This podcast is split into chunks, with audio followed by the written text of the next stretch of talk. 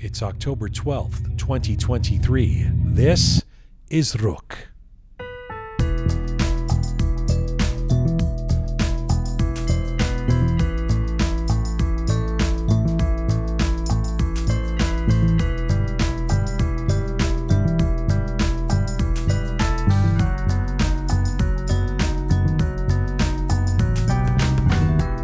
Well, hi there. Welcome to episode 290 of Roqe. To you from Toronto, Canada. Salam Dustana Aziz Durud. Hope you are doing well wherever you are tuning in from around the world. This program is about talking to Iranians, for the most part, and talking to you about being Iranian and building and understanding our evolving Iranian identity, especially for those of us outside of Iran. Hi, Pegah, Smart Pegah. Hello. Uh, coming up, our feature interview today, Farshad Mottaghi. How about that, huh? Yeah. The silver haired fox, the handsome man, the news anchor, the, uh, the producer, the presenter, the documentarian when he's out there in the field. Farshad Mottaghi, he's probably one of the most familiar faces on Persian TV. He's a news anchor on Manoto, in case that places him for some people. Yes. Otaq Khabar is the name one of one of his programs. Uh, seems like a lovely guy. I've got to know him a little bit, but uh, I'm looking forward to teasing out his full life journey, his career, his story. The kid from Rasht, who came to the UK in his early 20s and um, really came to journalism or media later in life. He's done a bunch of a number of things. I mean, he worked at a, a newspaper in London called Nimruz for a Oh. few years in the 90s but then was working in business, was doing other things until eight years ago he gets discovered by Manoto, and now he's a, a household name and face in the Iranian community around the world. The story of him coming to the UK, I love this story. I have Mm-hmm. To ask him about this. You know, a lot of people leave Iran for a lot of reasons. Right. Many leave because of the situation there. Mm-hmm. Uh, some are exiled. Some leave because their family is leaving. Some Right. want a better life somewhere else or fancy somewhere else. And him? Yes, Farshad Mottaghi. Why did he leave London? Uh, Iran for London? Why? Love, Pegah. Oh wow. Love. It's Okay. a love story. He, That's he, he amazing. followed a girl to England I'm and never saw her forward to hear- again. No. Oh come on. No, no. It has a happy ending. It's actually the woman he's been with, oh. his wife. That's incredible. He he followed her to England, and uh, they ended up being together for, I think, thirty years now or something. wow. What So, a uh, story. what a story! I have to ask him about that. He's um, I think he's he's one of the more trusted sources in in Iranian media. People Mm-hmm. have very good been asking people about him, and he's got this sort of a very serious and compassionate but trusted tone and, and appearance and presentation. Um, but he's also very opinionated. I've noticed on social media. Oh. He's talking about the events of the world right now in the Middle East and stuff. And Mm-hmm. uh, so I'm going to get to all that with him. Farshad Mottaghi, our feature interview coming up from London in just a little bit. Before we get to that, you know, we are going to do our Roqe Roundup. I want to do it after Farshad today. There's Mm-hmm. Okay. a lot to talk about in terms of stuff going on in Iran and the community and, and everything. But because it's the top of the show, I wanted to say a couple of words about the Middle East and the situation in Israel and Mm-hmm. Gaza, especially for those who missed our bonus podcast on Monday, because we did talk about this We did. on Monday, and both of you, both of us, uh, said some things. I, I, I don't really have anything earth shattering to say, um, and I do believe it's somewhat redundant or obvious to point out that it's sickening to see innocent people die or have their heads cut off or be burned alive or slaughtered or bombed because they happen to live in a country that where there's a terrorist administration or whatever it is. I I generally do my best to to try to be as objective as I can as a as a journalist over the years. I mean, I, I've done what I can to not be too aggressively supportive of any sides or parties or agendas. And for example, I I have voted in every election, uh, nationally and provincially, in, in Canada and Ontario for the last 30 years. Mm-hmm. I don't think anyone knows how I voted, ever. because I don't tell them because I, I want to try and try and maintain some objectivity if I interview politicians or whatever. Uh, and by the way, I think I voted for every party, uh, even some of the, the weird ones. Like in the, I gonna- think I voted all, every stripe, every color at some point or another in my life. Um, what were you going to say? I, I was gonna say now that you're saying that, I'm trying to think if there's been ever anything that you've said that might make me Oh, think one way hat? or another. I mean, there's definitely time, times in my life where you could Yeah. you could guess or know who I voted for, but but there are issues that transcend sides Mm-hmm. and are just about basic human rights, and hence our I was going to say mine, but our stated support for and of the uprising in Iran over the last Exactly. year and the struggle for basic freedom and democracy there. That's not really a judgment call. It's like fucking, you know, basic human rights, right? right. So let me simply say this, as I did on Monday, um, to just address this this situation. Not that I really need to. I just wanted to mm-hmm. say something, but this is what I wanted to say eh, because it has to do with Iran. This situation. If you are someone who is fine with the complicity, support, and sponsorship of Hamas by the Islamic Republic of Iran over the years, we're not going to agree. You're mm-hmm. you're not going to like what I, I have to say. You're not going to like my my position on these. If you're out there and you are somehow celebrating the heinous actions of Hamas in Israel last week, the way Ayatollah Khamenei was doing, you know, cheering it on, mm-hmm. high fiving the actions of a of a group who would kill innocent people at a music festival or babies or grandmas or whatever. We're, we're not going to agree. You're not going to like what I have to say. Mm-hmm. I'm not talking to you. I'm talking to anybody out there. No, no. I- yeah, yeah. Uh, you, you looked at me scared there. Uh, uh, I No, mean, we're on the same page. Whatever injustice has been done in the past to any group, including Palestinians, and and there are atrocities over the years that Palestinians have endured. We all know that, and and when they happen, they should be called out. Whatever any feelings about Israel or the West or the United States or Netanyahu, and we've talked about all of them on this show in the mm-hmm. last three years in all kinds of ways. Nothing justifies the Iranian regime support for Hamas and its actions. It is inexcusable. And as we are of Iranian descent and we do a show about and for Iranians around the world, I think we I think we do have to call out this regime and its sponsorship of terrorism. And and that's that's what I really feel like I can say. I, I know it's simple, but you're not going to convince me to cheer on Hamas. Mm-hmm. Absolutely. I couldn't agree more. Okay. And I and I think it's important that, you know, we pinpoint the fact that the Islamic Republic does have a hand in this. I mean, and you know, we talked about this on Monday. Maybe they didn't, you know, send the orders for this particular attack, but we know that the Islamic Republic has been a supporter of Hamas for so many years. So maybe not, you know, 2 days ago, but it is there. That support is there and we see it from the tweets and we see it from the conversations and the support and the money. Well, I was telling you uh, before we were started recording that I, I do get why the leaders of I mean it's a strategic or geopolitical or whatever kind of decision, but Mm-hmm. why the leaders of Israel or the USA, for example, cannot say Iran was definitively behind this, Yeah. even if they do know it, because there are implications Of to that, and then you have to, you know, there's if there's 1,300 or more people in Israel who've died, somebody has to answer for that, and then there's going to be calls to attack Iran. There's military action, whatever. So, so the implications can be very big, and and I get where they have to play this dance, this tentative game of kind of going, well, uh, we don't know for sure, we don't want to, you know, we don't want to WMDs, you know, we don't want to call out the wrong, but for everyone else, I mean, like people on social media who are Yeah. kind of scratching their heads. Well, we don't really know if Iran was. I mean, come on, you know, this is like a the guy. The guy. These the mullahs are celebrating, right? Yeah. I mean, they or they have been, uh, and so it's it's kind of a no brainer. Now that said, um, I, I think sadly, I mean, I, th- I think.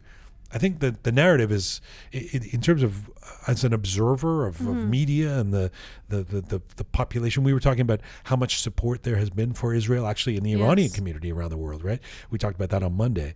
I think that's things are going to shift in the next few days because there is, as we all also know, an evolving humanitarian crisis uh, in Gaza, That's and right. and we're going to start seeing that the images of that, and and we're going to start uh, being sickened by what we see and what we already know, and and and you know, there's going to be a debate about what kind of recourse should Israel be taking. Is this too much? Is it fair? Should they be doing it? Why is retribution necessary? Why isn't it all of that? None of that changes um, whether we should be condemning Iran. I mean, by which I mean the the, The Islamic the, the Islamic Republic, yeah. Republic, the IRGC, for its support of, of Hamas. Absolutely. I think it's you know like we said on Monday it's it's that um, it's like saying the individuals who are sitting there discussing the nuances it's like who the hell cares it's not about the nuances it's about the fact that you know this is wrong extremism on on any side is wrong nobody is going to be sitting there celebrating you know children being beheaded and this and that so I agree And yeah, I mean, you just said something that makes me like there are. I have noticed there's a lot of like influencer types or something or um, celebrities. Some some of them Iranian, but many others too that feel the need to say something right now, and they and they do these this platitudinal thing where they sort of go. Uh, I don't, you know, I'm sad that innocent lives will be lost on both sides, like that kind of thing. Oh, here we go. I was gonna say I was gonna talk about how this is a setback for peace and reconciliation and in the region I- and all But that. I, to, to me, I, I don't. I mean, it's like Kim Kardashian saying that. Like I, not that I don't appreciate. I, I just don't. I don't know what the point of that. Like it does. It feels a bit redundant to me. I don't want to. I don't want to challenge anyone's authenticity Yeah. if they're saying my heart is saddened by this. But I'm not sure. I think we all get that. Nobody wants to see. I think, but Yeah, babies think- killed on it. You know, uh, except for the fucking these. You know, Hamas or whatever. Yeah. yeah. Well, I think I think everyone gets that, but I think especially in the case of um, you know Hamas and the Israeli conflict, it's the problem is that it's been going on for so many years that sometimes that that humanism that that that element is lost like it's it's constantly this one upping of each other and these atrocities and it's like you know Hamas will behead a bunch of children and then Israel will shut off water and access and all sorts of things and Right. it's it's just I think remembering that at the end of the day there is that level of humanity I think that's important mm-hmm. Okay. Yeah. I mean, To play huma- devil's humanity is important. Yeah. Well, you're not playing devil's advocate. You believe what you just said, right? Yes, I lo- do. I love when you say that. you issue an opinion and then you say, "What?" I mean, just to Just- play devil's just, you know. advocate. Yeah. Uh, I know. I appreciate what you're saying. I um, I always appreciate what you're saying. Thank Smart you. Pegah. Hence the the moniker, Smart Pegah. Otherwise, you'd just be simple. Just or simple, s- plain Pegah, old yeah. Pegah. Actually, simple Pegah would have the same acronym. it would yeah. So, um, there's so much more to say about Iran and the way it, I believe it's going to be, or as we've we've talked about a little bit, it's going to be implicated based on what has happened this week. Uh, I think this has changed things oh in terms of the way Iran's going to be seen and in terms of mm, possibilities of cozying up to Iran. I'm not sure when it comes to say China and Russia and North Korea, but Mm-hmm. but it's certainly with, with the West.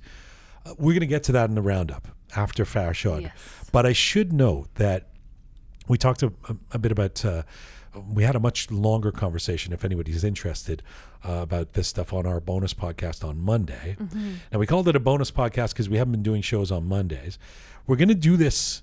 It it was the roundup. It's the the, the Monday is just the roundup, which featured such people as you and me, and uh, and we're going to do that on Mondays, and perhaps invite some other folks in to be part of that roundup, and it'll be the bonus podcast for the next couple of Mondays. But starting in November, uh, I want to mention that we are going to now we've been i think if people have been listening to this program they know that we have uh, a way that you can support us by becoming a patreon member right. if you're a Roqe fan if you like our content if you support what we've been doing if you've been following us for a while if you've been uh, happily a subscriber for free for all of this time um, we are going to the first for the first time uh, be creating content that you can only access if you are a Patreon member. Now, you can do that at the lowest tier of Patreon. And if you already are a Roqe member on Patreon uh, for five bucks or more, you're going to get this content. So don't fear.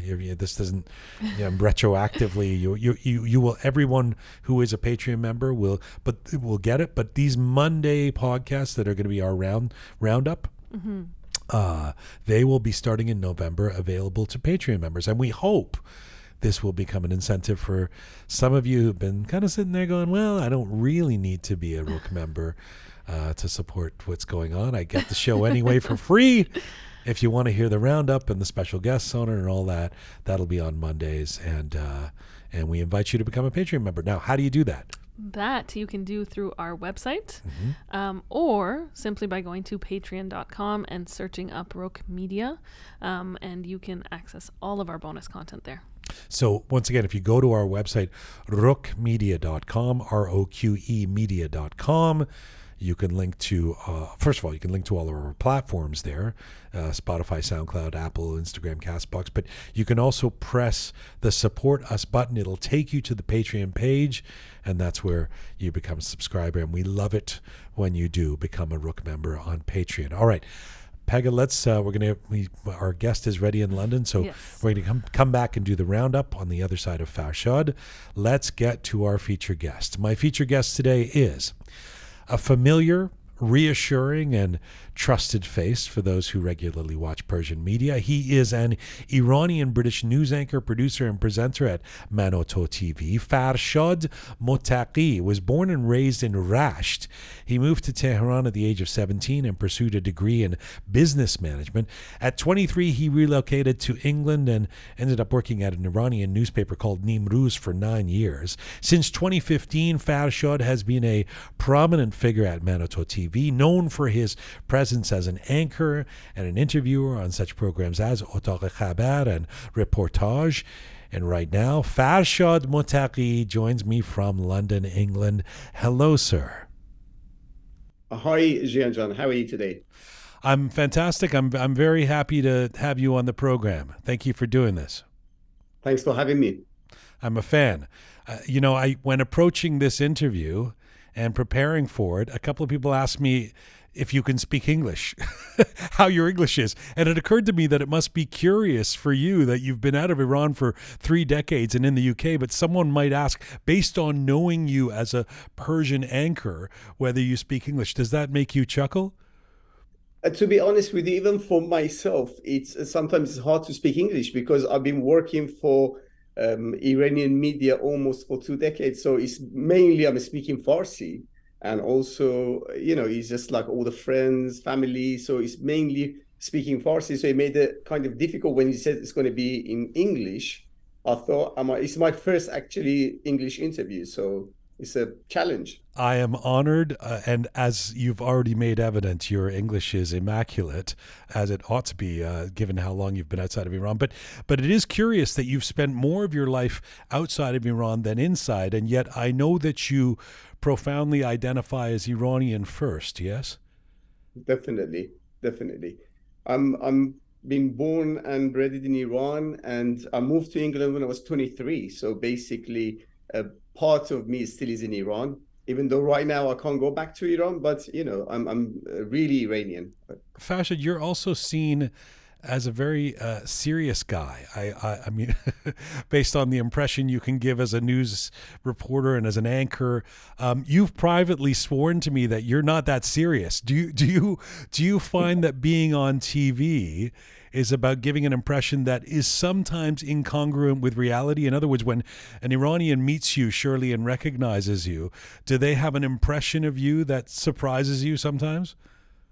Uh, well, to be honest with you, in terms of being serious, uh, because we're in news department, so when you're telling the news, it's not a joke. So you gotta just your face expression, your body language, everything has to be right.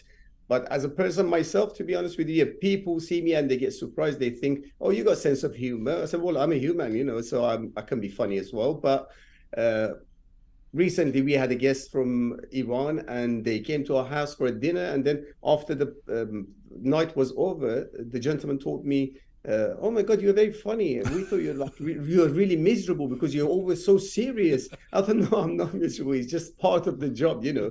So it depends what you're delivering to people, you know. Let, let me turn it around perhaps and ask you about seriousness. And before we get into your personal story and your career, you know, I was watching you uh, in the last few days and thinking about the situation of the world, which is a, a dire one, a particularly heartbreaking one when it comes to Israel and Gaza right now. Um, not that Iranians are immune to tragedy and atrocities, of course, especially even in the last year. But Fasha, does it take a different level of emotional strength to be anchoring during these times for you? Or is it, and I don't say this in a trite way, but is it another day at the office to a certain extent? Do you have to prepare yourself uh, going in when you know you're talking about lives being lost in the way they are right now in the conflict in the Middle East?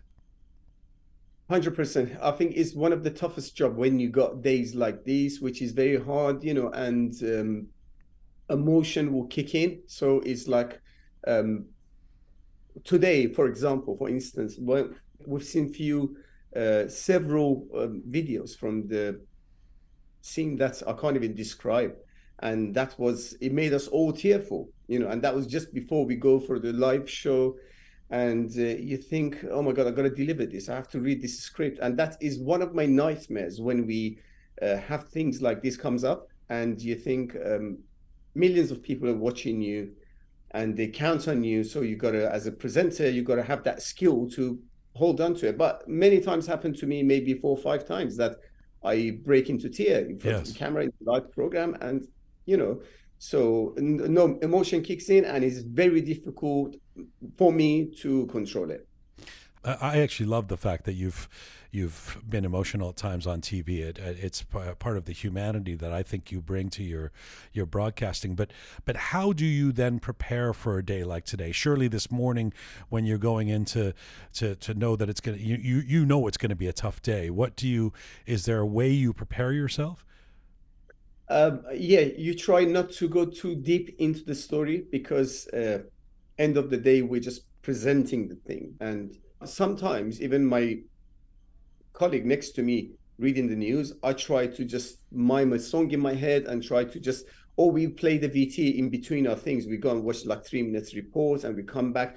Usually it's a sad news. Recently, mm-hmm. I mean, for the last 12 months, I would say all the all the news is really about Iran, about the Zanz and the girls and everything. It was too many sad VTs we had to go through.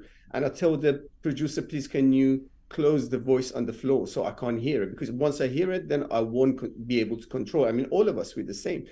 That's one of the things, you know. We, we just request not to listen. And I got a co- colleague, which she's she's fantastic, and she was been working on all the people being injured and killed uh, since last year in the revolution in Iran was happening. And uh, she comes and tells me, uh, Fasha, did you watch my video? I said, well, do you expect me to watch it and go and cry? So I'm going to watch it when I go home. So it's mm. like we try to make it not a joke, but it's like try to put blind eyes and not to watch it while you're actually presenting the news. It's very hard. But it's amazing. I mean, I know that you've done a lot of things in your life, but you have been an anchor for eight years. You've been doing a bunch of different shows at Manoto. You've also been a reporter in the field. You've done that reportage show where you're where you're going sometimes to conflict areas. It's interesting. I mean, maybe maybe it's somewhat heartening that you are not um, somehow that hasn't uh, drained the, the the emotion out of you to having seen all that you've seen, having done that you've all that you've done day in day out. You're still emotional. You're still uh, those tears are still close for you, huh? Yeah, I think it's your personality. I know people that they can deliver any news without even robot face, like really poker face, and they can do it. I can't do it. Uh, personally, I'm a very sensitive person. If I see a kid's got disability or anything in the streets. It happens before to me. We walk into the supermarket with my wife. I see like a two years old in a pram, disabled, and I pull my wife's hands to come out and start crying. I hug her and start crying. She says, "What happened? Tell me what happened." I said, "You see that kid?" She said, "Oh, please don't look because you can't." It's it's me. You know what I mm. mean? So, but some people can take it. They don't just go over it without even get affected. But for me, it's very difficult. I'm a very emotional person how do viewers react when you're emotional? Like those times when you've cried, what's the reaction you've received? The, the first time that happened, it was for me, it was something new as well. It was my first time actually reporting about a five years old. It was uh, I reporter Gozar Shkar. I was doing end of the show, and it was a five years old boy in Khiyabun Valiasr in Tehran, and he was actually selling like um, things and it was nine nine o'clock in the evening. The I reporter was filming. It was a young lady, and she said, "Oh, he's only like five years old, and the, it's like minus one degree in Tehran and he's just working for this and I'm getting this for the Gozarishgar Manoto. So I edited things and everything and I thought I'm going to be okay. So so what? And we see this a lot. And then once I was presenting it, I burst into it. I couldn't finish my sentence. Mm. And once we went to the VT to watch the actual video, because I give a little link, then we watched the uh, report is being sent to us. And uh, everybody came and hugged me and said you got only 50 seconds. Finish it off because you have to pick up again. And i've done it. But next day uh, i mean when they put on the social media in Manoto, it, it, was a big impact. I was thinking people would say how unprofessional this presenter is that he couldn't hold his emotion but it was exactly other way around people loved it. They said we are so glad to see somebody is not just a robot or poker face standing there and telling us things. So you take that to your heart you feel what's happening there and it's that is is is uh, touch people's heart. And i thought uh, that gave me actually a reputation that you know i'm a human as well. I'm not just a tv presenter yes. that has got no emotion. Yes. You've also not been I mean, you've not been shy about your opinions at times, at least not if not on the air, in in in your social media, in your you know your sort of public face outside of the being on TV, and and you've I mean you've you made no no bones about the fact that you're not a fan of the current regime in Iran, and and you this week have have been quite outspoken about your your support for Israel, or at least your sorrow at the loss of Israeli lives this week. Um, it's not something that we always see news anchors do or say in social media. There's that postulate of objectivity where they're they're not supposed to show um, any sort of opinion on on any kind of side. What kind of rules do you have around this, uh, either personally or with Manoto? Well, with Manoto, basically, because we are not a commentator, we we are not politicians, so we just tell the news without taking anybody's side. We just tell the news what is happening. So that is our duty and we deliver that. But when it comes to my personal page in Instagram or Twitter or Facebook or whatever, I think I've got a duty as a human to shout out and let people know because I don't support any country. I can't say I'm a pro Israeli or pro Palestinian. I think uh, I'm about humanity. So if I see somebody's being bullied, doesn't matter. Is a person, is a country, or is a group. So I think if I can do something, if I can be their voice, I will be that. Okay. Uh, maybe I don't have a big amount of followers on my social media, but the people are following me, they believe me and they respect me. And I share my opinion with them. And that might change some people's uh, vision as well. Do you know what I mean?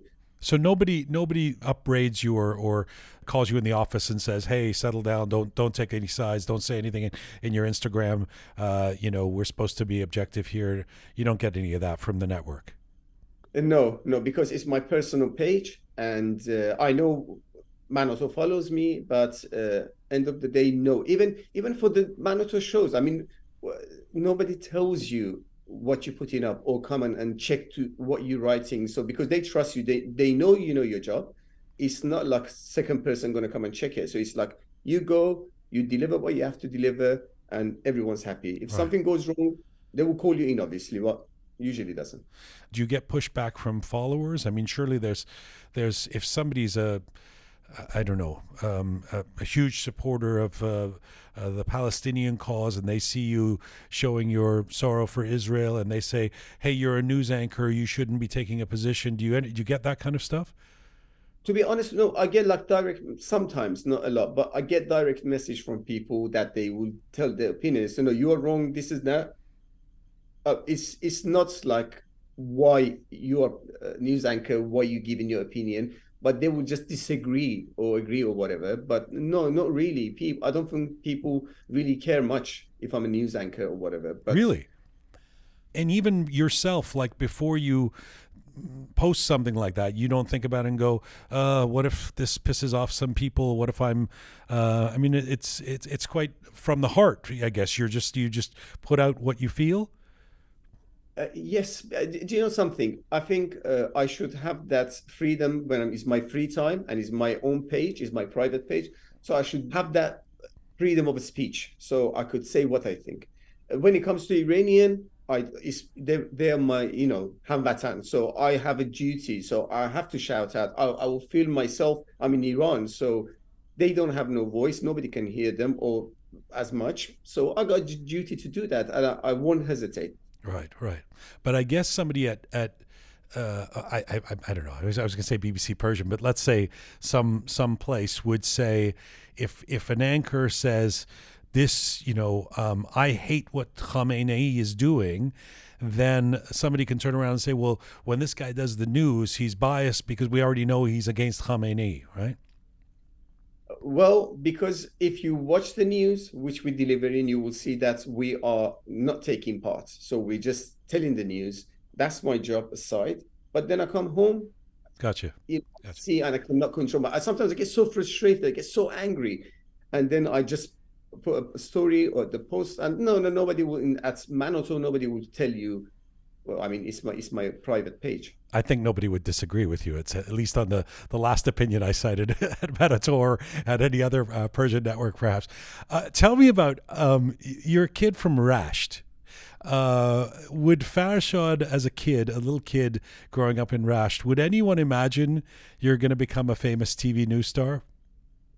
And no, I don't think so. To be honest with you, when I was little, um, I mean, when I started going to school and then I start secondary school, اول راهنمایی then um, teachers come speak to you and they always used to ask me after that to because when the teacher comes into class new chapter they will ask one of the students to read the book for that chapter so i was the only one they will always say i don't know it was my tone of my voice or something but they always liked it so i had that in secondary school and in high school uh, but i never thought about it that maybe one day that will be useful for me but no i was never thinking about that you know what did you think? What did you? Th- I mean, I know you as a teenager you moved to Tehran. In your mind's eye, what were you going to do in your life? To be honest with you, at the time, because uh, there was a war going on between Iran and Iraq, because I was ten years old when the revolution happened, so it was all this plava happening. You see this, and it was too much for a ten years old. I could remember the tear gas. I could see the people uh, chanting outside. You know, it was like too much going on. Then after that, the war happened, and then go to the high school and stuff, and you're thinking, oh my God, what's going to happen to me? I have to go to um, do my duty as well because you have to do your national service for mm. two years in Iran.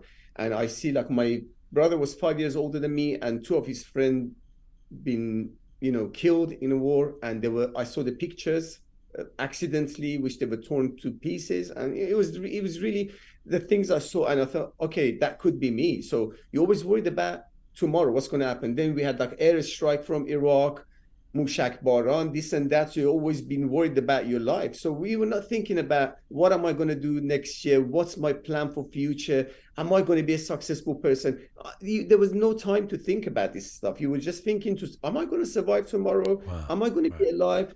So we wouldn't count on tomorrow to be honest with you.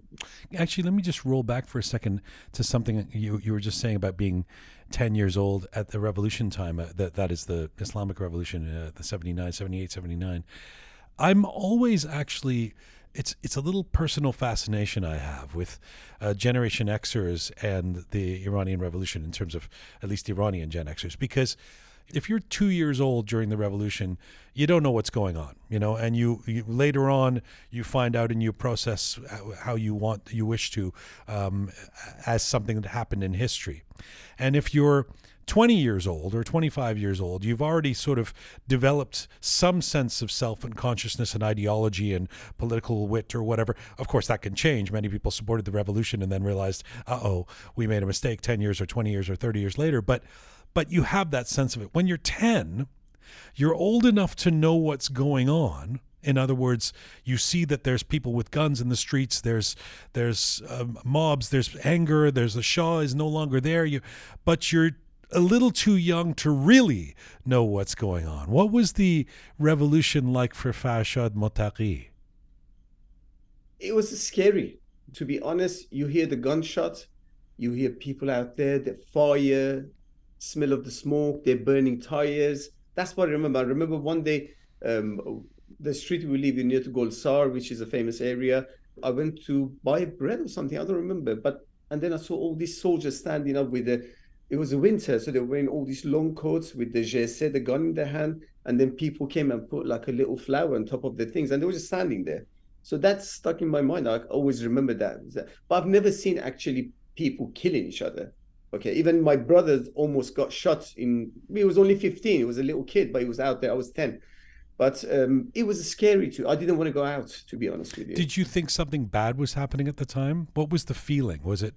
Uh, I had no sense of anything those days because mm. I would understand. But I remember my dad would um couple of times I saw him crying and then when he was listening to news and then my uncle tell him look what's what's up you know what's what's wrong with you? He said people are making big mistake because what they're doing if Shahs leave we don't know what our future is going to be.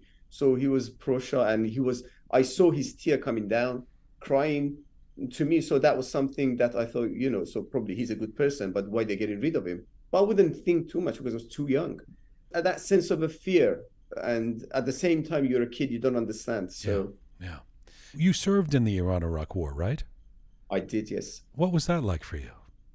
Um again scary because when i start uh, my army it was uh, iranian year was uh, uh 66 and I finished 68 that's the Iranian year. 1366 she started and finished 68 and that was the first year was end of the war, and the second year it was the peace was made. Right. Uh, so I was, I did my seven months of my duty in Ahvaz, and when um, a Mersad operation happened, which Mujahideen attacked Iran, uh, they called us to be ready to go for the front line and stuff like this, and it was it was very scary to be honest with you. You feel the bitterness in your mouth all the fear you have and you're thinking i see you see your friends got killed day before in a mm, front line and you think oh my god i'm going to be next. So yeah. it, it, was full of stress to be honest with you and i could never imagine that's going to be over. I was thought i'm going to die. I'm not i'm, I'm not going to finish my army here. It's, it's going to be end of it it's pretty normalized for Iranians who grew up in Iran because you know Sarbazi is something that you do, you know, you're asked to do, you're you're you're, you're conscripted to do. But for those of us who grew up outside of Iran, um, or left Iran as little kids or something. It's um, it's a really crazy. For I mean, I can't imagine in Canada, you know, conscription would be, you know, it's not something that's it's very foreign to us. You know, in your case, did it change you somehow? It's hard to say. I think so many um, reaction you do now, it comes back from there. I'm quite short temper. And sometimes my wife tells me when you drive, you have a bit of a road rage. It's just, it's not because I'm very uh, kind person, but sometimes I just, for a second, I lose my focus. You know, it's just like, and I'm thinking this comes back from all that stress and the nervousness we have to go through, all that fears. So sometimes uh, you try to control it, but I think some of the um, weakness you have now, I have, maybe comes from those time. But I can't pinpoint say no because of that I've been like this. So it's but it was a very tough time. Do you have shell shock? I mean, I have a cousin who's exactly your age who who when he hears a loud no a bang, it reminds him of of the wartime, you know, in Iran. Yes. I listen, if I'm sleeping at night, if somebody buzzed the door, I would just jump like a James Bond. I would hit here and there. I would just, my wife said, What's wrong with you? It was just a door. But I said, No, somebody's there. She said, Okay, you're going to open the door. If my phone rings, I would jump, look left and right. I would be like very, I think I'm worried about something. You know, that happens to me all the time. Any any loud noise, I would jump. So in your early 20s, you leave to go to England. And I, I love the story of you going to England um, because some guys leave. Uh, some people leave because they are deeply unhappy with Iran. Some leave because they don't think they have the opportunities in Iran. Some are encouraged by their families to go study. Um, some because they have a job in another country. Some leave as refugees. Uh, y- you left because you loved a girl, right? That's right. Yeah. okay the story is that uh, yeah, I was uh, we were a girlfriend boyfriend for like three years, and uh, my wife's half half Iranian, half British, so she used to come and go. Her mom's was in England, dad's in Iran, so summer in England, school time go back. But she came to Iran when she was twelve, so she has to go like an international school to learn the Farsi and stuff. Where did you meet her? Where did you meet her? We are relative, like really far distance relative, and they came to our house one day, uh, and we were living in Rash. They were in Tehran. Her dad was a, a admiral. He was a, a Nakhoda capital. I mean, uh, captain for the uh, Iranian navy. He was a naval officer, they came from Tehran to visit us, and uh, so we become like friends. And that time I was, I think I was 16, 17, maybe, yeah, I was about 17 and she was about 13, 14. So I tried to impress her, you know, so it was, I was doing anything I could do. But yeah, it, it built up. After a few years, we got married, and uh, that's how I came to England. And but there is another story about this. Wait a second. You you got married in Iran, right? Yes, I got married in Iran. And then, and then she says, "I want to go to England," and and no, it wasn't the case. But my father-in-law said, "Okay, so now you got married, you can take advantage because she's got a British passport. You go to England." I said, "No, no, I'm not going to England. That that wasn't the case because."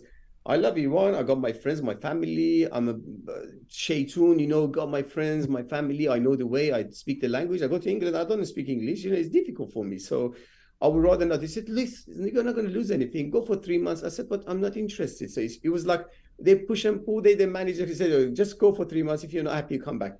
I came to England. I hated it instantly because it wasn't something I was expecting. And I was keep moaning and groaning. I want to go back. But, you know, so we stayed after a couple of years. I got used to it. And um, now I love it, obviously. But but Iran is part of me. It's part of Farshad. So uh, when you speak I mean, I see Iranian in the streets. I respect them so much. I put my time for them, speak to them, and it, it's like world to me. You know but that's I mean? amazing. That I mean, you're saying basically, had was were it not for your wife, you would not have you would have stayed in Iran.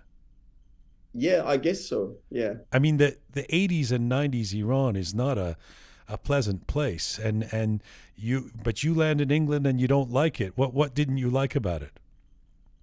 Uh, to be honest with you, it was. Uh, because I were not used to the culture.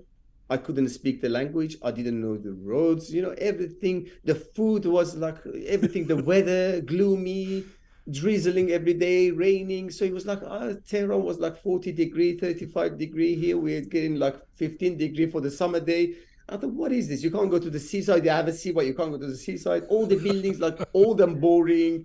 And I'm thinking, what am I in the narrow roads, traffic, one car have to stop for the other one to come. I said, Tehran was great, you know.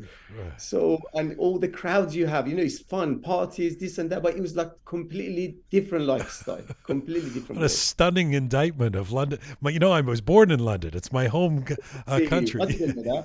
yes, you've done a, quite a hatchet job on it now. Poor England, but I know you like it now. You, you. I love it. No, no, love I love it now. it now. But still. It, Iran is my country. I, I can never change that with any other but, country. But what I love about the story too is that um, it continues. I mean, you you and your wife are still together, right? It's been eh, over 30 years you guys are together. Yeah, we've been married for 30 years and we were friends for three, four years before that. So we are together almost 34 years.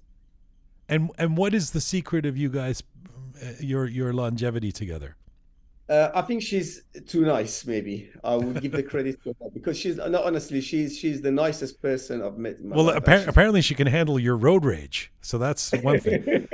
I don't have a road rage. No, don't get me wrong. It's like I'm a bit of a bad temper when I'm driving. And if I have a long day, don't, but don't forget, Jian, I have to drive to work for hour and a half and then come back hour at so I'm on like, the narrow street where there's no seaside you can uh, visit at exactly. 15 degrees yeah. no sun shining so.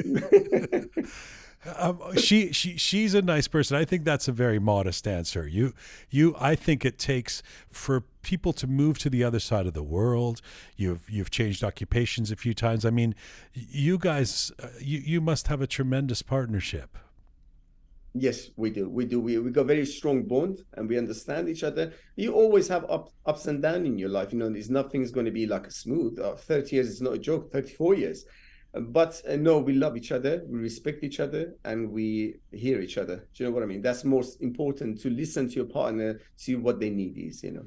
Uh, your your entree, as I understand it, into media, into journalism, into into you know uh, the kind of work that you do now, was working for this newspaper called Nimruz, um, and you got that gig because you had a good facility for typing. Why is it that you were so good at typing?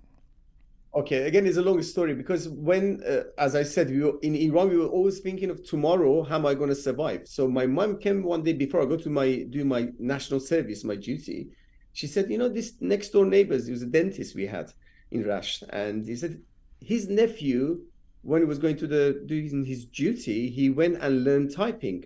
So I'm going to send you to learn. And I was like, I'm 17 years old. I said, no, no, no, no, don't even think about it. I'm not going to go learn typing. Typing is for ladies. I'm not going to do that. She said, no, no, listen, it's going to be just like about two weeks course you do. I'll pay for it. So she forced me into that. And uh, I learned that. And that actually helped me because when I went to do my army, that was part of my job, doing the admin work and doing mm. the typing. It made me very fast typist. And when I came to England, uh, that's how I find the journalism work because that newspaper needed a typist. So I started with that and I carry on. So I stayed almost 10 years in Nimruz and ending up with page layout, um, editing, things like this. And it put me in that direction. Then they actually started at um, satellite TV mm. and uh, nominated me as a t- uh, news anchor. And I was, yeah, they they done a test, camera test, and they thought you're fantastic, you got a good voice, so we're gonna use you as a newsreader. And I thought, well, that's good. But come close to the date, I spoke to my mom. I said, I'm to start this. And she said, Is this TV is like a politically? I said, Yeah. There is, there. She said, No, you're not doing that because I want you to come and go. And if you start that, then you can't come back. So I went back next day and uh, I told the the editor in chief. I told her, look, I changed my mind. I can't. She said, what are you talking about? We next week we're starting the show. we counted on you. I said, well, my mom said no, I can't come. And uh, then we had خانم فخری نیکزاد که we lost her last year she passed away mm. and she was one of the most famous uh, Iranian radio and TV presenter in Iran uh, I'm sure all people know in Iran and they employed her to come and do the news but I had my camera test and everything but I said no I'm not going to do it so that was actually beginning of the things which I got involved but then yeah there's more story about it. how it. do you feel about that in retrospect i mean do you wish you had taken that job then or is it almost better that you didn't you would it was actually it was good that i didn't take the job because after two months that because of the financial issue they had they had to shut down so they couldn't maintain so if i was going that tv for mm. only two months then I would lose the opportunity because I had a British passport, go and come to Iran. I had no problem. Even though I wouldn't go every year, maybe every four or five years, I would go to Iran to see the family, or the family would come to see us. But yeah, I was happy that I didn't take that. By the way, is is your dear mom still around? She passed away oh. last year. Oh, I'm um, sorry. Actually, this year, this March, oh. and uh, yeah, and actually, my sister sent me a video like a couple of years ago because um, just a few years before she passed away, she's had um, Alzheimer's. Yes, and uh, she would recognize me, and so I had a clip of her, which once she passed away, I put it on my social media and it was it went viral. So everybody was uh, saying, you know, tasliyat and everything. And uh, that she's sitting down in front of the TV, watching me reading the news and is talking to me, smiling, thinking because she couldn't think straight. She think I'm there. And then she turns back to my sister and saying, Rashti, he just ignored me. He's not responding. Why is he like this? You know, and when I put that, uh, when I saw that, I couldn't stop crying for like a couple of days, and that was a couple of years before she passed away. But uh, yeah, I put that on my social media, and it was a. I, I wanted people to see the things we have to bear because yeah. we are just the news. Yeah, it's a, it's. I've seen it on your Instagram, and it's a, it's a it's a very powerful and heartbreaking uh, clip, actually, and it's beautiful that you put it. Up. But it occurs to me that she had a tremendous impact on you. I mean, even in this conversation alone, your your mother's influence is is throughout. You know, from you being a typist to uh, don't take this job. I mean, sounds like you really listened to her throughout the years. Of course, of course. I mean, still, I, I walk around in the house. I say things in Rashti, which she would say. Uh, because when she would speak Farsi, she had the Rashti accent, and then me and my sister always laugh and just giggle and stuff. So I, my wife said, "Now you talk about your mom more than when she was alive." And I said, "Look, this is how I will remember her. Always the things which she was nice about her and everything. And I cannot. She's part of me. You know, I'm, I'm part of her. So it's it's very hard to, for you know, forget that. You know, I'm not entirely sure I know what the Rashti accent is. Can you do something in a say something in Persian in, te, in a Tehran accent, then do the Rashti version? Um, you I mean, do you want me to speak Rashti? yeah, I want to hear. Oh, is Rashti not Farsi? Well, it is. Yeah, of yeah, course. It's, it's a just, dialect, right? I, I want to hear it. I want to. Basically, is is a Gilaki. Uh, do you have anybody Gilak in around you? Or uh, yes, actually, but I, I don't know. Uh, but I'm trying to think right now what it sounds like. I do it for me. Do it. I get. I mean, half means anyone with Rashtichia. What's the what is it? Uh, الان حرف زن داریم ولی چیزی که خواستیم بگم اینه که میدین خیلی می مارل سنگا بسته خیلی خیلی خیلی آسان نیه. وقتی که این نفر رشتی نیه بخوای صحبت بکنی رشتی خیلی سخته.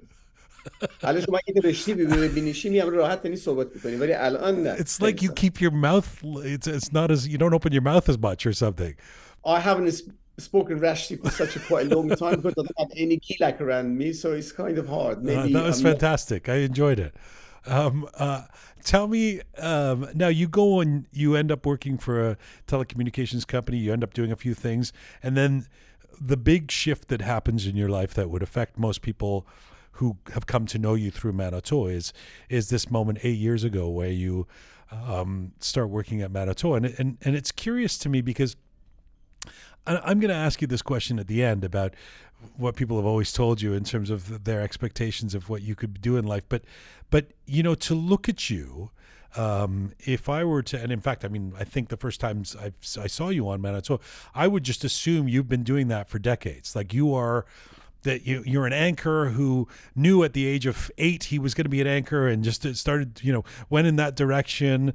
Um, and uh, because you just, it's so comfortable in you. It's it's actually quite remarkable to me that formally, like in terms of this being your profession, it's been less than a decade. Um, and in 2015, you really didn't have that much experience when you're thrown into one of the major Iranian TV networks to be a news anchor. I know your your wife encouraged you to respond to an ad or something, but how did you have the confidence to know that you could jump into that role? Okay, um, it wasn't too difficult for me because I'm very sociable person. Okay, and uh, to me, working in that telecommunication company for almost 11 years, uh, because I had to do lots of meeting, seeing people, facing customers on the phone or whatever.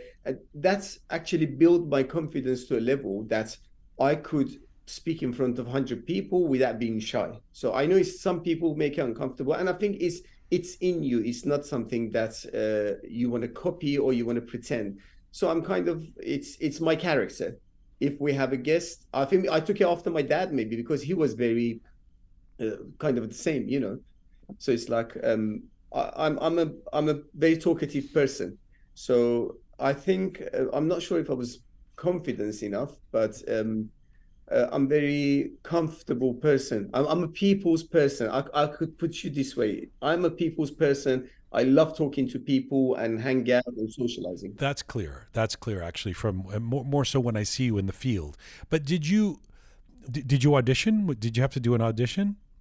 Yes, yes. We had to do um, camera tests and uh, also interview. And the audition was uh, remembering a page of like they gave me an English article. They said you had few minutes to read this, memorize, and then come and talk about it in front of camera in Farsi. So mm. I hmm. thought, oh my god! So how much is it got? Five minutes.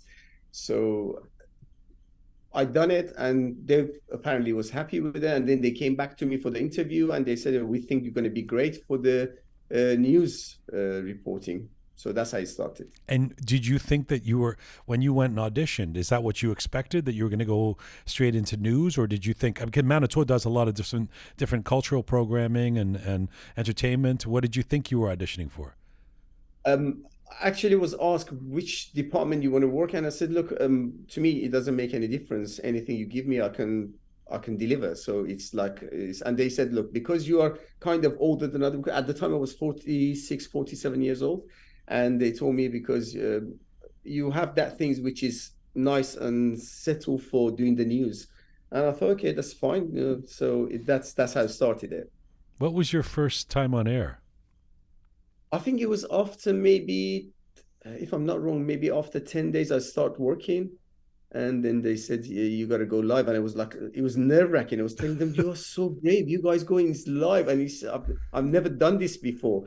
But uh, luckily i never messed it up. So it was quite kind of you know yeah it was it was it was nerve wracking i would say especially when they count in your ear from the gallery 10, 9, and you think, oh my God, now 30 million people are watching you, or millions of people are watching you. Yeah. At the same time, any mistake you make, you're going to be like, eh, you made a mistake. So Yeah, there's a famous. Um, uh, did you, did you ever see the movie Broadcast News?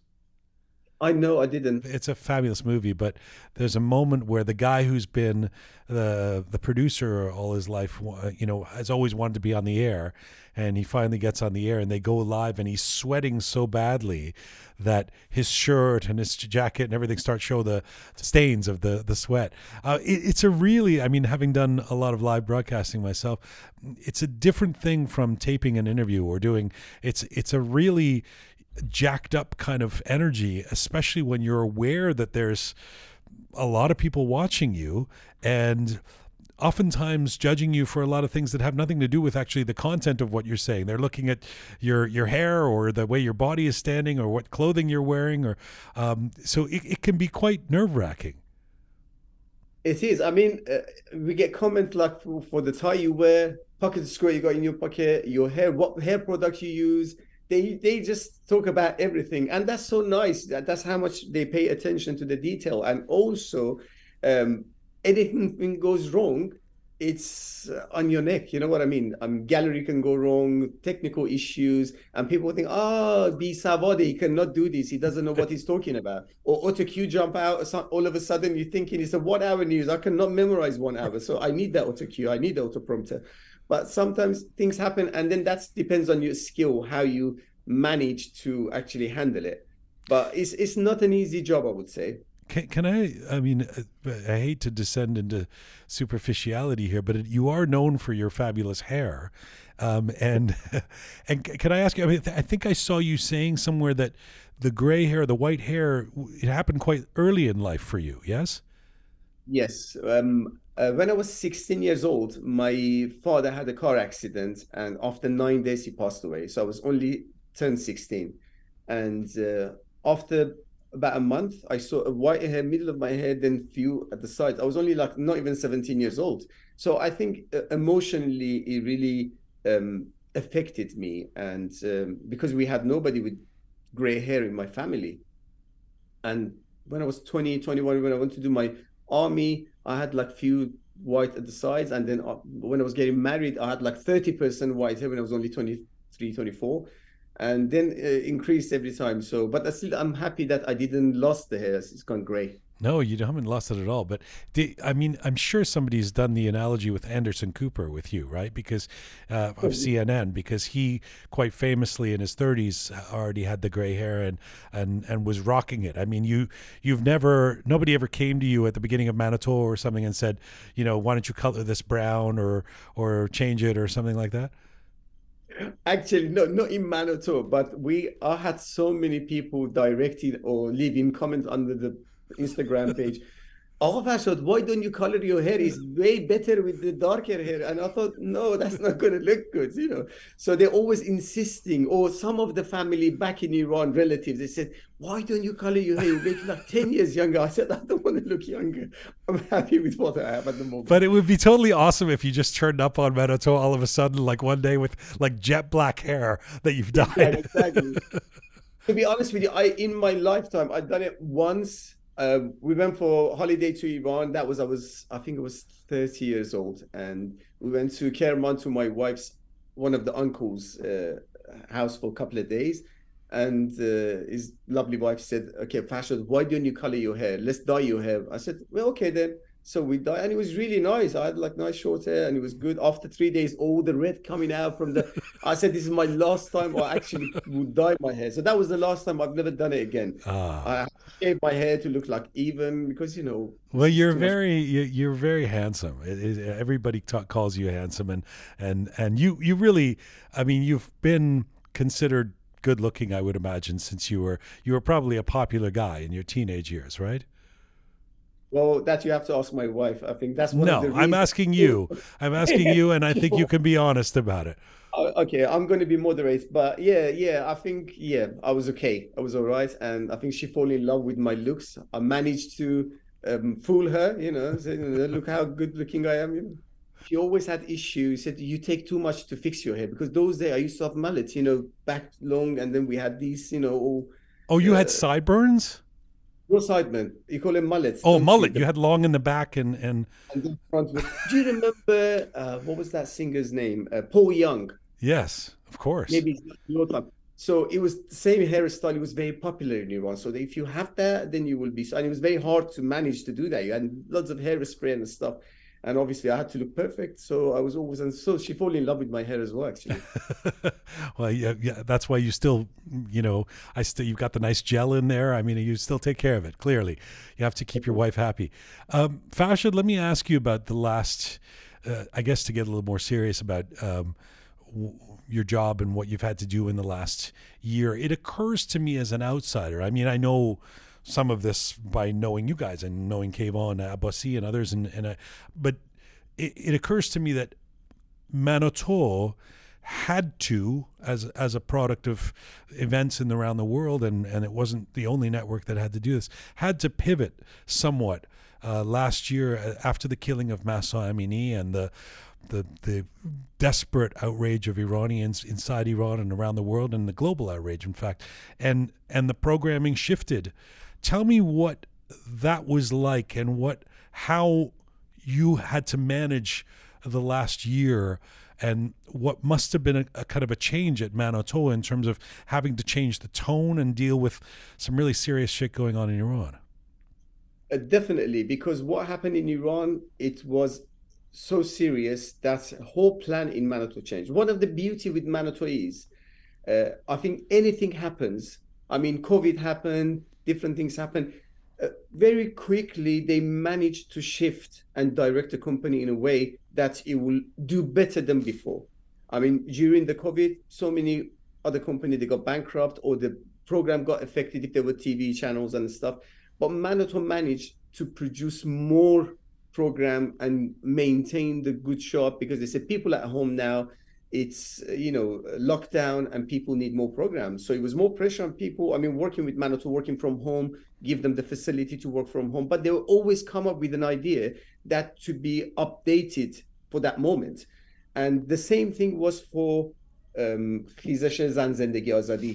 uh, that happens. So whole focus of the company went onto this scenario. And when that went down i think so many other companies tried to go back to normal but for Manoto we thought this would be uh, adisazi normalizing like okay okay people died they got shot they got blind they got tortured they got raped.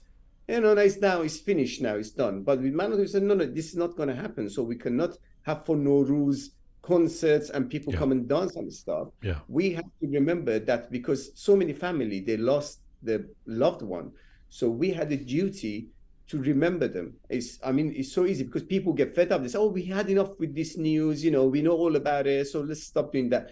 But Manoto maintained that for those people who lost their life their eyesight their life everything and try to remember them and keep the flare on. Do you know what i mean? So Yeah. i think that was one of the good things. And what happened with Manoto mainly we switched into the news basically. So the entertainment part um, kind of gone for now. Did that put more, uh, I don't know, pressure or emphasis on you? Uh, I can't say more pressure because for us we are we are professional. Okay, so it's a job.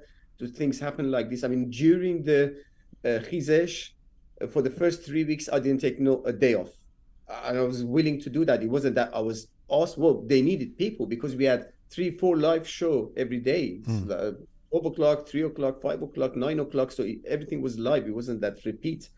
And uh, we were, all of us, not just me, we were all working around the clock. We start at 10 o'clock, finish, got home by 12 o'clock midnight.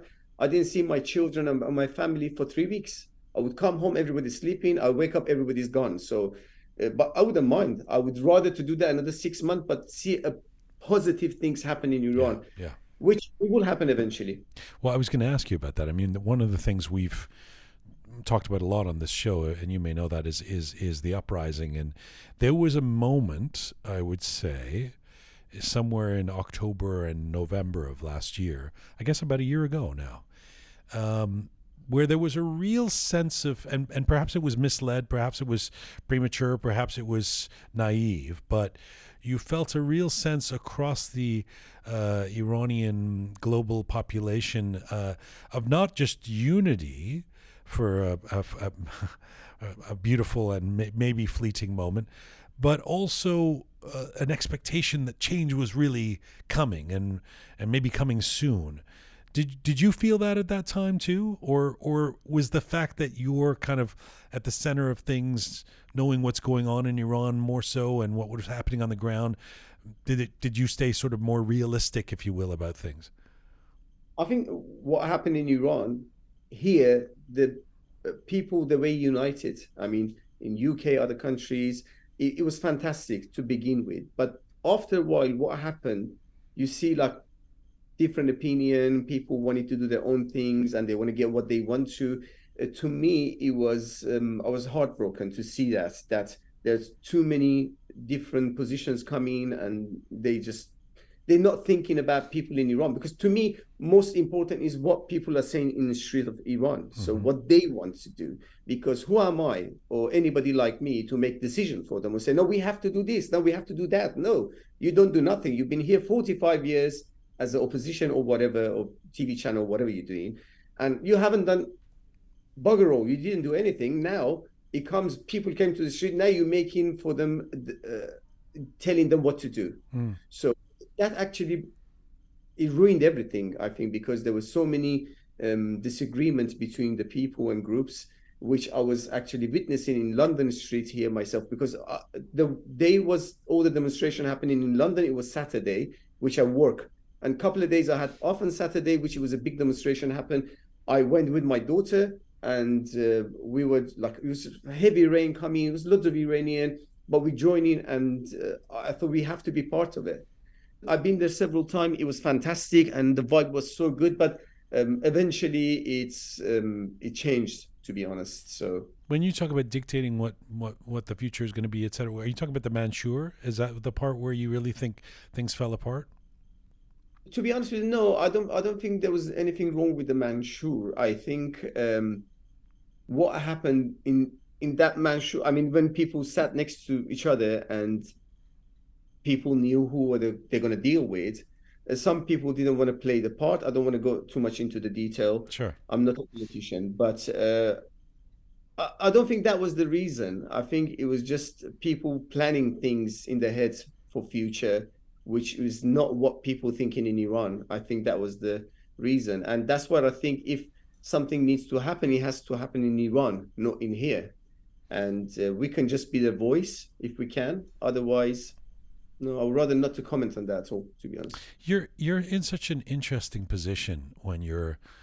Um, I would say this if you were working at Iran International too. I want those two channels in particular, where you're you're broadcasting. You're in London, but your audience is inside Iran, and despite the fact that you're not inside Iran, you have to show you you have to win their trust and and earn their their connection, you know. Um, you have to keep in touch with what's happening in Iran um, in a very profound way. You're the face for them, right?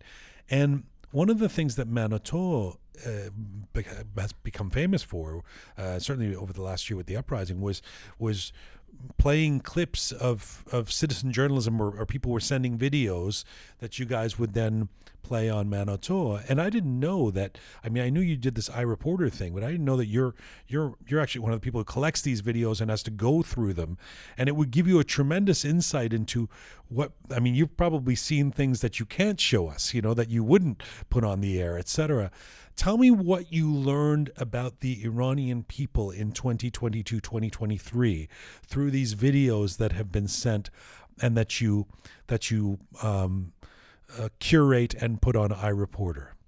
What's uh, I can't say surprised me because um, Iranian always very smart, but what happened in Iran it showed that people are so united in Iran. That's what something people thought it would be issue, and also they can see everything and they can analyze everything. And the way they send the report to us, I mean, when sometimes I see, I get like, wow, they pointing at things that I never thought about it. Uh, any any subject you will think will get reports from Iran's street every day. So I have that sort of a connection, which is uh, like day to day. I'm in touch with them. They send the reports. I have to watch them all, choose some. And the most difficult part in that segment is that to which one to choose because there's so many good clip comes and you're thinking if you don't show them so it's going to get wasted and that person risked his life he could go to prison maybe for sending me that video but he he's done it you know he sent it to us and i always have an argument with the producer of the news and i tell them look i've got like only 13 minutes i report. They said no no no the i report shouldn't be more than seven minutes. So i always try to squeeze as much reports because we have to do everything from scratch. I have to go through all of them. I have to choose them. I have to fact check them to make sure it's correct and also edit them, shorten them as much as possible without changing the, any concept or anything like that. How do you decide? How do you decide what you're going to run? Okay, every day we have a subject of the news, what's happening. So anything related to the daily news, we will usually choose. So it will it will support. And don't forget, it's not only we showing I report the Gozarishkar, is we use it for the VTs in the yeah. news, the reports. So it gets used all different parts of yeah uh, news nowadays because we are doing more news not entertainment even the other department like Manoto Plus and then Manoto Live they do between the shows. So we have so many live shows happening which we never had it before. So this change happens so they show this i reporter as well. So it's getting played on different department in Saluma's program in different programs. So it's get air so people's voice can be here more than before. It touch your hearts. You know you think oh my god people actually in iran trust us so much so we have a duty to be their voice. It's a tremendous responsibility because depending on, I mean, some of these videos can and have changed the narrative on that particular day or for a week or for or for more. And I've got to imagine that you receive, like I intimated before, you, you probably receive all kinds of different stuff, and including things that you're not sure if you should air that um, you know would have a tremendous impact if you did, right? That's right. Yeah, yeah. It's so so many times you get reports that uh, they're very graphic. You cannot show, or the things they say they they're very um, rock, as you know. Mm. So they they will just tell their opinion, which so it's it's not possible to air that. So they have to put beep on it. You know, it's just like you have to play around with it. But it's it's amazing amount of the reports we get from Iran. It's unbelievable, and that shows that people need some places that they can trust that they're going to you know echo their voice so everybody can hear them. It's also uh, um, back to the emotional nature of what you have to do. Uh, that's a freaking tough gig there buddy. Like you, you you you have to sit and sift through uh, and you can't take the day off and say no i'm not going to look at these videos today. Sift through this stuff that's coming at you that has got to be not just powerful and in some cases inspirational, but on the opposite hand, devastating, disgusting, deflating. Um, how do you cope with that? It happens many times. Once I'm editing and watching these videos, I burst into tears. Nobody realizes because I'm just working and just crying. The other night, uh, sometimes you get emotional not because it's it's it's a feeling of maybe happiness that that your people gets everything so perfectly, so right, and the, the way they're changing, everything is shifting for people. I mean, um, for instance, uh, last year when it was Tasu Ashura, this all Azadari they do for Muharram, it was the first year that we received so many videos that people are saying they really believe Islam, so they're very into it, but they don't believe the government. So they're saying if we're going and doing this Azadari mourning is not because we love the government. We're doing this because we're Muslim. So it, hmm. they completely shifted. So I was I was doing editing this video whole day, and some of them I just start crying. It was it was like I couldn't believe that people are that what voice and understand every aspect of what they're doing.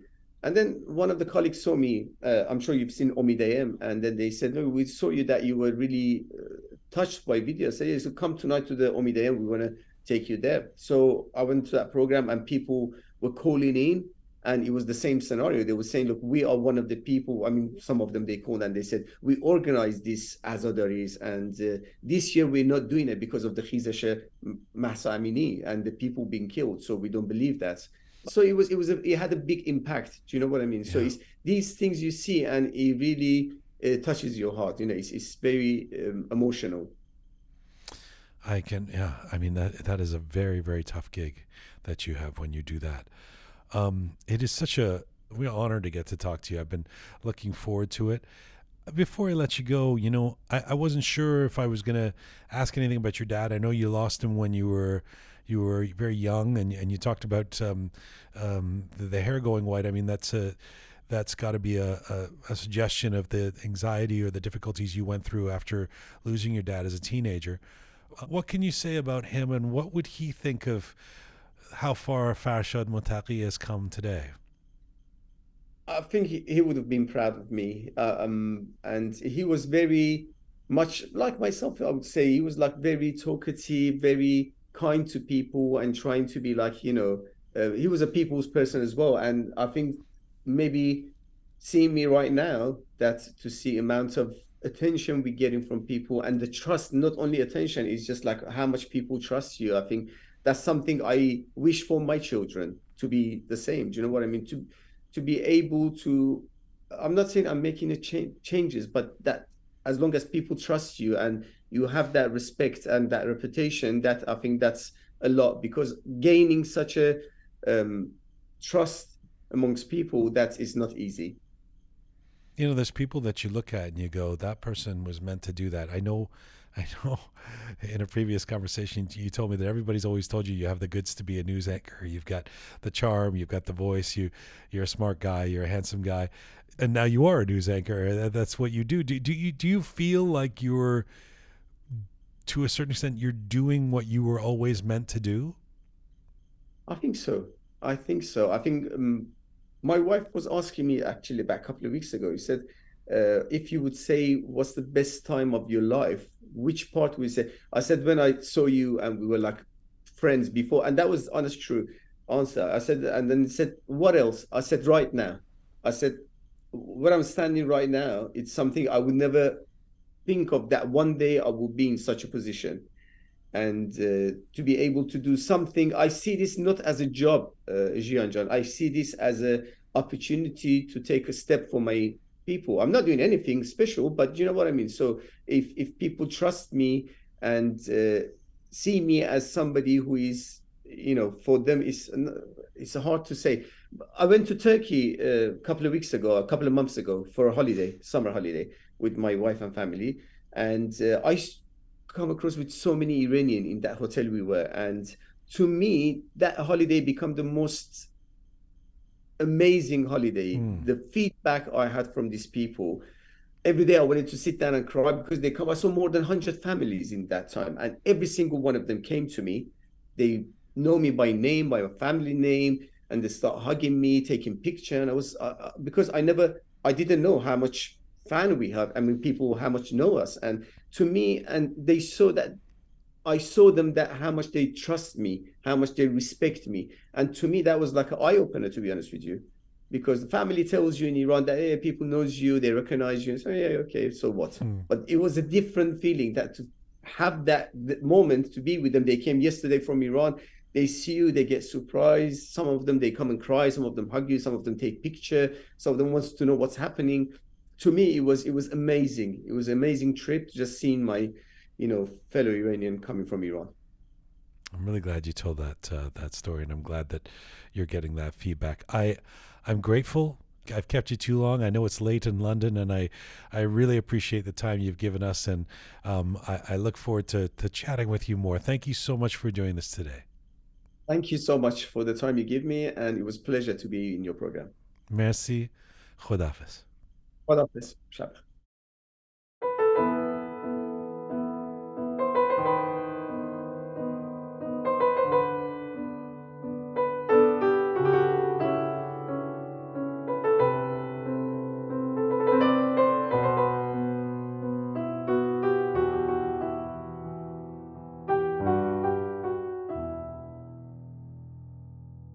All right. This is Roqe episode 290. Farshad. What a nice guy. Honestly, I was just listening to that and I was He like, is. A, so that's what you took away from that. Yeah. He is a nice guy. It's clear. It really Yeah, is. yeah. And I love the story about his wife. And you know, yes. Yes. a yes. good a good romantic story. Yes. Yes. And his. uh um his emo- when he's talking about his emotions and Mm-hmm. and uh how he how much these things affect him and of course famously crying on the air and all that it's, Yeah. he's a very uh, I think that's one of the reasons I think I mean as I said to him in the interview I think that's part partly why people feel connected to Mm-hmm. him he comes off as very a very human um, serious news anchor even if he says he's not that serious. All right I said we'd do the roundup if uh, on the other side of Farshad so let's get to a couple of items now. And before uh, we had Farshad on at the top of the show we were talking briefly about the Middle East and the situation there and the the actions of the Islamic Republic of Iran and and um, and I was saying that I wanted to talk something about how the impression of Iran is going to change again, and I feel like like we were talking about on our bonus podcast on Monday that uh, this this six billion dollar thing, for example, Yep. right? It was kind of when that deal for the hostages was done, and part and parcel of it was six billion dollars goes uh, unfreezes or however, however you want to parse it, but basically goes into the coffers of the the regime as part of the deal that the U.S. makes. Um, you know, it did make the news, but it really didn't register that much. I feel like for the broader world, the non Yeah. non Iranian community, for amongst Iranians, some Iranians, it was a really big deal Oh yeah. uh, and we talked about it, but you know, it wasn't. Now, because Iran, of course, has played a role, however specific or not, you know, in its ongoing support of Hamas and Hezbollah, etc., in this tragedy and these atrocities that have happened, and now a war has begun.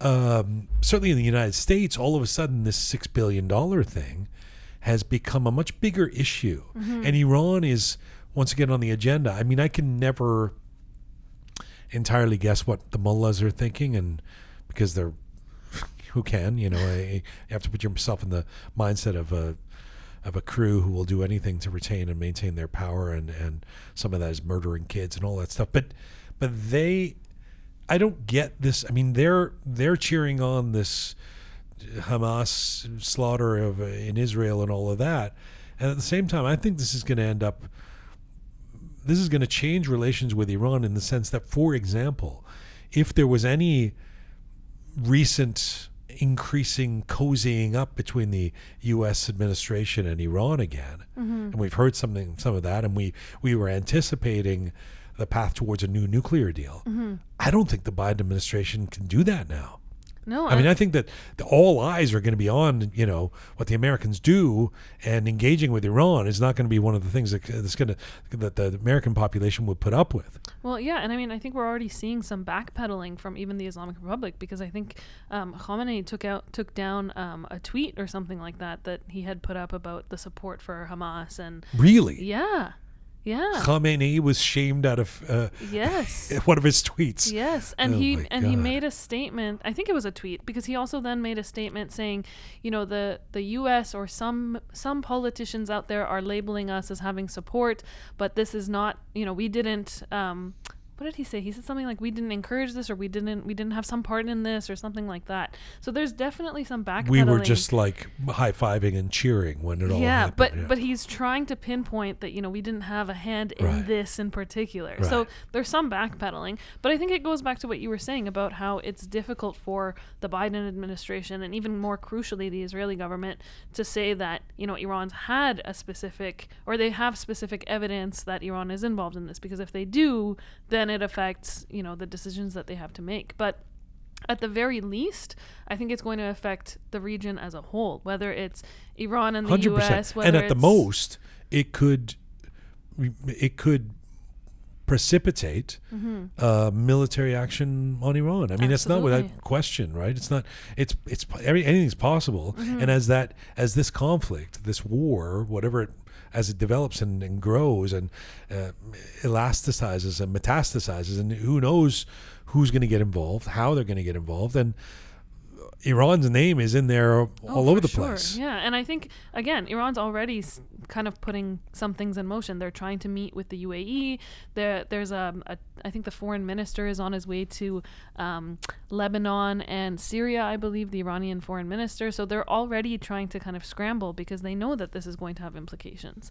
And that six billion or whatever, th- I heard something that they were going to freeze it today, or there's some speculation that they're going to. Freeze it. Well, freeze. depending on who you ask.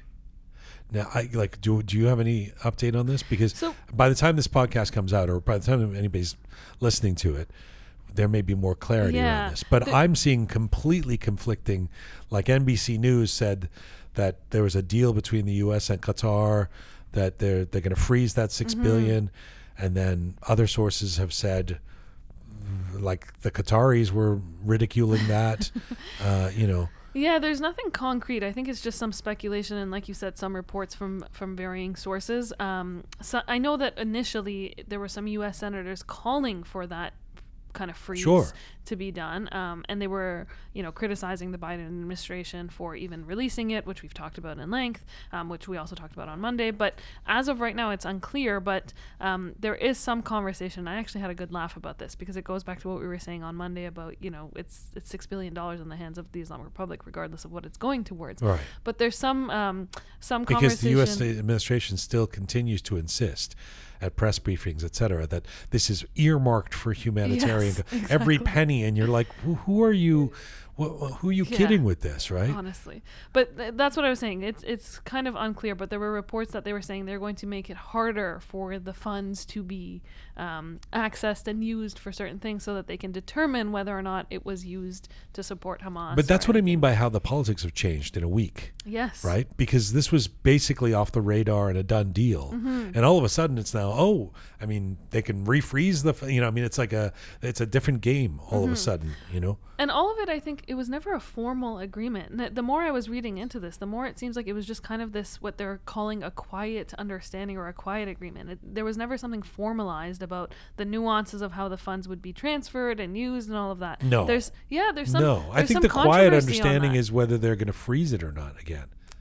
yeah maybe but I don't think the quiet there, there was there was something that I was reading about um, the the specific allocations of it, and they were saying how it's to be used for humanitarian. There's no follow up to that. Like, how are you going to, again, what we were talking about? How are you going to determine well, that? but the way that uh, I have no idea, I, and I don't. I mean, it's hard to.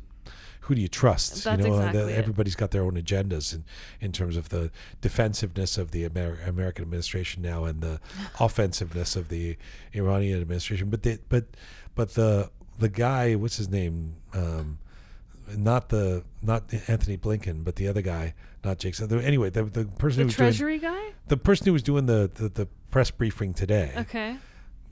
the American. In the movie, he's just an American. We don't Yeah, even know his exactly. name. Uh, no, he he was saying, oh, I can't remember who. What, what's his name? I feel bad now. It's not Jake Sullivan. It's not Antony Blinken. It is. Uh, it's the guy who does the kind of. Uh, you looking it up? Yeah, John Anyway. Kirby? John Kirby. That's John. Kirby. Yeah. Okay. John Kirby was basically saying, uh, he was he he was implying he was saying every penny of that Mm-hmm. that the U.S. is going to oversee how it gets spent when it gets released. Yes, but how? Exactly. That- like even I was whole even as he was saying it, I was going, "What is the mechanism for this? Like you're, it's not like it's like it's not. Is it cash in an envelope that you're going to see being carried to, you know, Médecins Sans Frontières or somewhere or something? Like how is how is this actually going to? I mean, the whole thing is so absurd. And- and he was saying the only difference between yesterday and today is we moved it from South Korea to Qatar. Meantime, Qatar is saying if Israel attacks Gaza, we're going to cut off oil supply. Like I mean, Yeah, no, no, none of know, it makes sense. None of it makes sense. And and even with the money, this is what I was I was actually having a conversation with a friend of mine and I was saying, okay, let's just imagine that this six billion, sure, it's only going to be used for humanitarian aid or whatever else it is that you want to call it. The fact is the Islamic Republic now has six billion more that they can do whatever they want with, whether it's humanitarian, and they're going to allocate other funds that they have exactly, for all sorts of other bullshit. exactly. But don't tell John Kirby that. Yeah, right. He'll, yeah, th- I mean, it was, um, I, and I, you know, it's a weird position I'm in all of a sudden. I'm like, I'm cheering on like Fox News reporters. I'm like, yes, This has never happened. question before. him about the six billion. Yeah. like, anyway, uh, let's get to some of the things that the other things that Mm-hmm. are going on in Iran, and we, a, a couple of follow ups. Um, actually, all of these items are really depressing. Unfortunately. No surprise, but uh, Armita Geravand, Mm-hmm. the young woman, the the teenager, The 16 year old. 16 year old who was on the subway and and um, had a confrontation with hijab police and then has been in a coma since then. Um, this is bad news. Yeah. They, so recently, um, there were reports of her being declared brain dead. Um, and there's some reports of her doctor saying, you know, there's now no hope for survival and that her brain activity is at such a low point that essentially she may as well be pronounced dead. So it, it's really, really sad news. But again, you know, the one thing that I keep hearing and seeing on Persian Twitter, my, my one source, um, is that, you know, a lot of people are saying that we don't know if this is true. We don't know if the information that we're receiving is true. We don't know what's happening. Why is it that they're saying she's brain dead and not actually pronounced dead? So there's there's some kind of back and forth there. But again, like you said, it, it's definitely not good. By the way, it's not your one source. no, I'm joking. I know that course. you check a bunch of, but but uh, and again, perhaps I don't know, tellingly or sickeningly, uh, did you, there were some reports that her mom had come out and said, "No, Mhm. she's fine," or like it's it's it's all blown up. It's not uh, you know it's not as bad as it, people think, and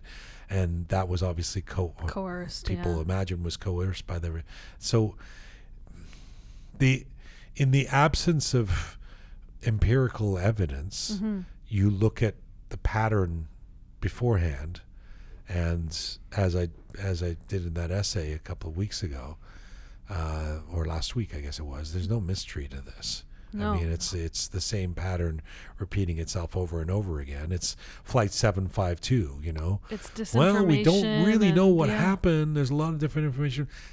The people who were saying IRGC shot down a plane were right from the beginning, That's right. right? Um, Nazila Marufian. Yes. What can you tell us about her? Um, so Nazila Marufian, she's the she's also in her twenties. I, I think twenty four, I'm, if I'm not mistaken. She's um she's a journalist, and she was arrested numerous times over the course of the past year, year and a bit. Um, most famously, she was targeted because she had interviewed Mahsa Amini's father, um, and that really landed her in trouble with you know the the police force in Iran. And um, she was arrested. She was uh, detained. She was sentenced to prison for one year, and then she got out on early release all sorts of things there. So now what's happened is she was essentially forced into exile. She's now in France and she's released um, a video online basically talking about um, you know what had gone on and what she's endured. Um, she mentioned that she was in prison in northern Iraq for 13 days. Iraq? Yeah. Picking on how I say things again. Northern Iraq. Wasn't sure where you were talking about. Um, clarifying. Yeah. uh, and she was um, she was detained and tortured for 13 days, and she actually had visible um, bruises and markings on her face in this video. And so, um, you know, she she went on Instagram and live and talked about everything that she's kind of had to deal with, and something she mentioned that really kind of, you know, I mean, it shouldn't be shocking, but was really really upsetting is. Um, she had received death threats, and her mother was told point blank that her daughter was going to be killed one way or another. And I mean, I just thought again to talk about what we've talked about for the last year and a bit the resilience of these young women and what they're constantly going through and yet fighting through it.